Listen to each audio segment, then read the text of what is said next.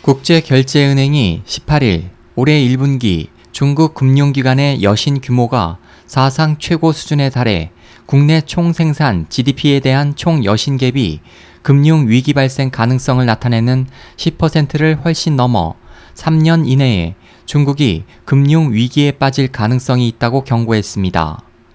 중앙은행의 중앙은행으로 불리는 국제결제은행에 따르면 중국의 1분기 GDP에 대한 총 여신 갭은 30.1%에 달했습니다. 국제결제은행은 지금까지 발생한 많은 금융위기가 발생 전 3년간 해당국 금융기관의 GDP에 대한 총 여신 갭이 10%를 넘은 사례들을 토대로 향후 3년 이내에 중국이 위기에 빠질 가능성이 매우 높다고 시사했습니다.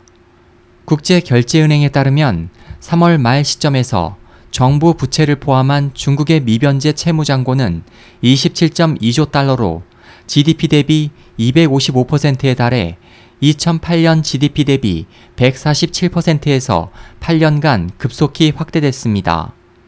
이 지표는 GDP에 대한 여신량 비율과 장기 트렌드와의 차이를 나타내는 것으로 숫자가 클수록 여신이 과도하게 확대됐음을 나타내고 있어 금융위기 발생을 조기 예측하는 유효한 지표로 여겨지고 있습니다. 세계 제2위의 경제대국인 중국에서 금융위기가 발생할 경우 세계 경제와 금융시장에 리먼 쇼크 수준 또는 그 이상의 충격을 줄 수도 있습니다. SOH 희망지성 국제방송 홍승일이었습니다.